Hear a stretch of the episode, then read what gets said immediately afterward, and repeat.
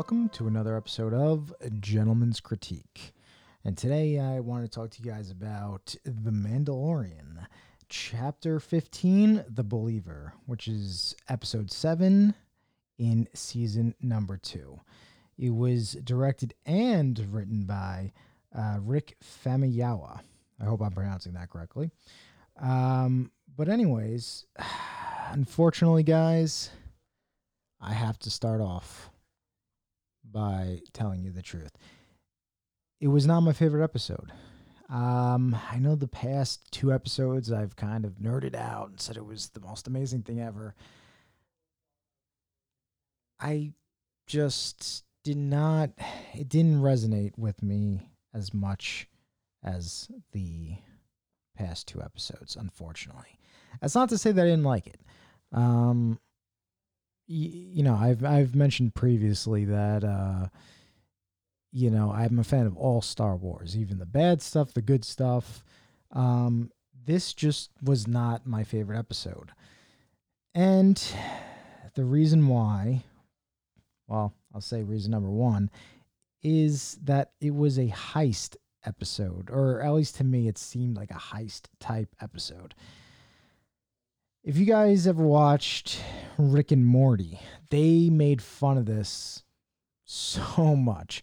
And every time I see anything that's heist related now, that's the only thing I could think of is Rick and Morty and how much they just totally made fun of uh, you know, any heist type TV show or movie.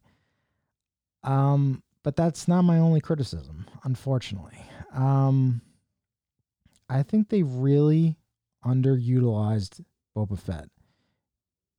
To me, in this episode, he seemed like this throwaway character, like he was just there. And, you know, that was really disheartening for me as a fan because Boba Fett is one of my favorite characters of the franchise. He's one of many people's favorite characters in the franchise. It's just very unfortunate because, you know, the previous episode, he was this cool, awesome character, and he had all these cool lines, and he did all these cool things. And in this episode, he was just he was just there. It was like, okay, yeah, my Boba Fett's here. All right, cool. I wish they would have utilized him more. I mean, they utilized him a little bit, but he wasn't in the overall plot. And, you know, I just wish he was because he's one of my favorite characters and just introducing him in the previous episode set him up to be this cool, awesome character that's going to be fighting all these cool battles and doing all this cool stuff. But it just, uh, you know, he was in, only in it for a couple of uh, couple of lines and wasn't really uh, anything too memorable. I also think they underutilized Cara Dune, uh, the Marshal. You know, you could have just done so much more with these characters um, in this episode. Um, it's not to say that this was a bad episode. I still enjoyed it, and I'm to get to the good stuff. But I, I have to be honest with you, and I have to say, you know, what I thought could have been better, at least in this episode. Um, you know, so the underutilization of Cara Dune and also you know the the underutilization of Fennec Shand because she was really cool in the last episode too. But you know, you you know sometimes you're not you're never gonna get every episode in a season and every moment of any movie. It's never gonna be 100% perfect. It's just that's just the nature of of cinema and, and how things are. So maybe I'm being a little bit too hypercritical, perhaps, but to me, I wanted to see a little bit more Boba Fett in the plot. I want to see more Cara Dune. And if you're to have a heist type episode, uh, have them each contribute heavily to the plot. Um, and I, it just did not seem to me like they did that, unfortunately. Um, but hey, that's just my opinion. And, you know, you're, I'm sure many people disagree with that. All right. Now, on to the good stuff the nitty gritty, the brass tacks of the episode. First, I want to say that it was really, really cool that they were able to get Bill Burr's character back um, for this episode. Now, previously, the director Rick Famuyiwa Um, I believe he wrote an episode in season one that also starred Bill Burr. So I'm not sure if they're friends, but it was really cool. Uh, just the fact that he brought him back. Uh, or maybe he didn't bring him back. Maybe it was just coincidence. They were both in the same episode. But either way, it was a great choice because Bill Burr, awesome. He's great with comedy. You know, one of my favorite comedians of all time. Uh, you know, I've seen him live and everything. And, uh, you know, he just contributes so much to the character that he plays. He even in the Star Wars universe, he plays this comedic relief character, but he does it so well that, you know, you just can't help but laugh and, and just love his character. All right. So I want to get down to the plot of the episode.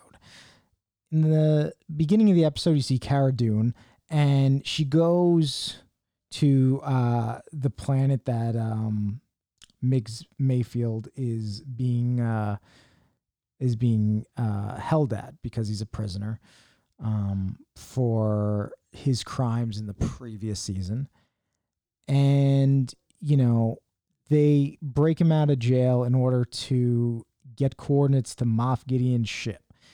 Um, because, as we know in the previous episode, Baby Yoda, Grogu, is being held captive on Moff Gideon's ship. All right. So they break Mayfield out of jail, and uh, you know Mayfield basically directs them to this hidden uh, imperial refinery that's filled with uh, rhydonium uh, on the planet planet Morak. Um, and you know they have to go into the base itself, and they don't want to be recognized. So, you know, Cara Dune says, I have to stay behind because I'll be recognized. And so do the rest of the characters, including Boba Fett. So we end up getting Migs Mayfield and Mando, our Mando, go in, uh, you know, in order to uh, infiltrate the base. And how did they do that? They do that by basically hijacking a um, Imperial transport ship with the Rhydonium on it. Uh, but what ensues on the way is really cool. And it was really, at least to me, really reminiscent of Mad Max. Uh, most most recently in the franchise Mad Max Fury Road. Uh, and you know, you get these like chase sequences that uh, just were really cool. The visuals were awesome. It was honestly one of my favorite parts of the episode, to tell you the truth. Just being able to see that. And um, you know, the fight sequence was really, really cool. And they end up defeating the you know they were like um i guess i don't know what you call them but i guess like basically like the pirates of you know the planet. They're they're trying to hijack the the cargo. Uh they're trying to um you know basically just just cause a ruckus. And you know they end up defeating them and they go into the Imperial base. And all these stormtroopers and all these, you know, all these soldiers are like, oh, they're going crazy. You know, they're yelling, they're cheering them on, you know, because they were the actually the only stormtrooper, uh, you know, in the uh, Imperial transport ship that actually made it. Everyone else, they, you know, they didn't make it. So they were cheering them on like they were heroes. And, uh, you know, that was really cool. So they're inside and they have to get the coordinates. And, you know, Migs Mayfield is about to get the coordinates, but he recognizes somebody. Okay. He recognizes Valin Hess, who he served under. And what's really cool is the Valin Hess, the Valin Hess character is huge, huge in the mythos if you guys want to research more uh, Valin Hess, uh, you know, there's just so much content out there that you can look into, whether it's comic books or, you know, um, other types of media such as, you know, the video games. And it's just really, really something. If if you want to really get into it, there's just so much content out there. So you know, he recognizes Val Hess and he's like, I can't do this. I can't, you know, get this information. I can't get the coordinates because this guy's going to recognize me. So Mando goes in. And I know I said it before, guys.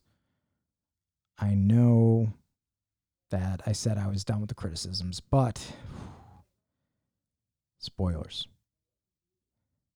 Mando goes in to get the information, but it's a visual scanner of the eyes. Okay. It won't scan with the helmet on, so what does he have to do? He removes the helmet. That's right, folks. We see Pedro Pascal's face, no Mando helmet, just out in the open. So, was this an important moment that he did this for Grogu? That he's willing to do this? Yes. I thought that was just like this really cool, you know, thing that um, he's willing to go against his beliefs if it's in order to save Grogu. But at the same time, you're also kind of disappointed in Mando. Kind of like, oh man, he removed his helmet. Like you're not supposed to do that, and that's like going against his code. Uh, but you know what? I'll change my mind on that because honestly, he did it for Grogu. He did it for a good reason. And you know, Val Hess uh, kind of quizzes him like, "Who are you?" And you know, state your, you know, your uh, identification and all that. And you know, Bill Burr's character, Migs Mayfield, comes in and basically saves him. And uh, you know, Val Hess is like, "Oh, okay, whatever," and they have a drink together. And then what happens is one of the best parts of the episode, folks. Migs Mayfield shoots Val Hess. And why does he do this? Because he brings up the fight, the battle that he was in with Val Hess that he served under him. And that was Operation Cinder on the planet Burnin Konn. That's right. It's a reference that originally started in a Marvel comic book, I believe, and was then just shown throughout so much media. Uh, it was in video games, and it was one of the craziest moments because Operation Cinder was basically Emperor Palpatine's message that should he ever perish, which he did, that this was his final wish, his final plan. And, you know, through this final plan, they were basically going to, you know, unfortunately, they were going to kill a lot of people. And through the ashes, whoever survived was, those were, that's going to usher in the new era of the Galactic Empire. And, you know, this is something that we don't see in the main movies, but it's just this huge, huge moment in Star Wars mythos. And it's really cool that they were able to reference that because, you know, it's something that as as a fan, you know, it's something that when you're playing the video games and you were like, wow, I wish I, I wish I could see this as a kid. You know, when you're a kid and you were you were playing the video games or teen or whatever it was, or an adult, but when you were playing the old school video games or you were reading the the comics that came out years ago, you were like, "Oh, that'd be a really really really cool moment, you know, for them to show on TV and or I'm sorry, in the movies." And you know, I uh, I say this all the time, folks, but you know, grown up, you never as a fan, you you understood the limitations of television, you understood the limitations of movies, and you never really expected, you know, too much. And even when you got little bits that were in reference to other things, you were just so happy. But now it's like they they they could do so much. It's it it really is the golden era of television. So for them to put that in there was one of the coolest moments. And honestly, that made the episode the fact that they referenced Operation Cinder. Um, and that honestly, that, that that was that was that was that was the best part of it. And you know, Migs Mayfield. This is another one of my favorite moments. Migs Mayfield looks at Mando after he shoots Haas and goes, uh, "You did what you had to do. I never saw your face." So it was like that coy, sly, you know, I'm saying that it, cover for me, and I'll I'll never tell people that you removed your Mando helmet. Um, that was just a really cool moment, being able to see that. And then eventually they escape, and you know, you see Migs Mayfield. He he does an act of heroism by you know, basically hitting the ba- uh, shooting the base and then the rhydonium and whoosh, you know everything goes up in smoke. And you know he basically says that um, something that he said earlier. You know that you do what you have to do in order to sleep. Um, and it was just one of these really, really cool moments because, you know, it, Migs Mayfield, he was portrayed as kind of a villain in the first season, but you get to see more of like his anti hero aspects of his personality and that, oh, maybe, you know what, he wasn't, he wasn't this terrible, terrible person, you know, in the end. And, you know, they end up letting him go because that at the end of the episode. So uh, that was the episode, guys. You know, it, it I believe there's only one more episode left, so we'll see how they work that plot into it and, and what happens. And I believe it's directed by Jon Favreau. So, and you know me, I'm a huge fan of Jon Favreau. We'll see how that works. Um, some key points I also wanted to touch on was that Migs Mayfield said a couple of cool things in their interactions, in his interactions with Mando. And one of the things uh, he said was, uh, you know, if you were born on Mandalore, you believe one thing. If you were born on Ald- Alderaan, you believe another. Basically saying we're both survivors and, and we both, uh, you know, we're, we're both out here just, just, just regular people just trying to survive.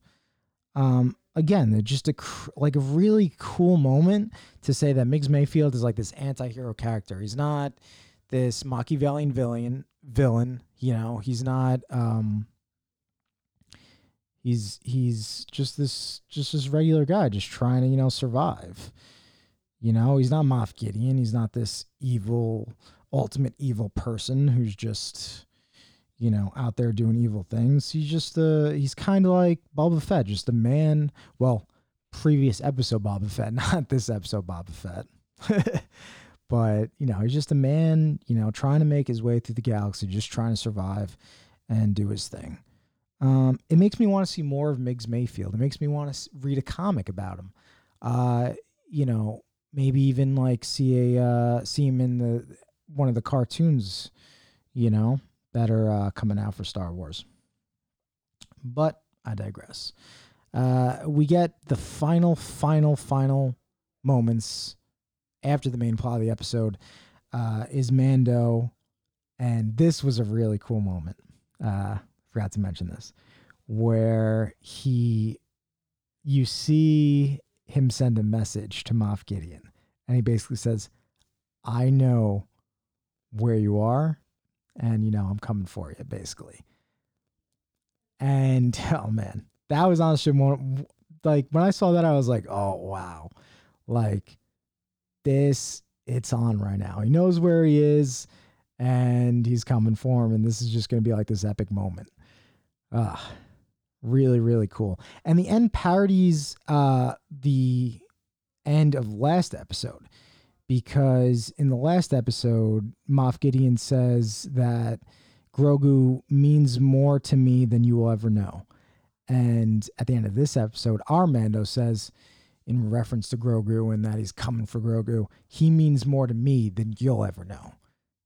Because honestly, it's like I mentioned in the, the previous podcast, it's a father son relationship. That's what I think that's what they're getting at. I think what they're working up towards is that Grogu is not going to go with some random Jedi to train in some distant galaxy somewhere. I think Mando is somehow going to train him, or you know, if a Jedi is going to be involved in the training, Mando's going to be around because that's his father figure.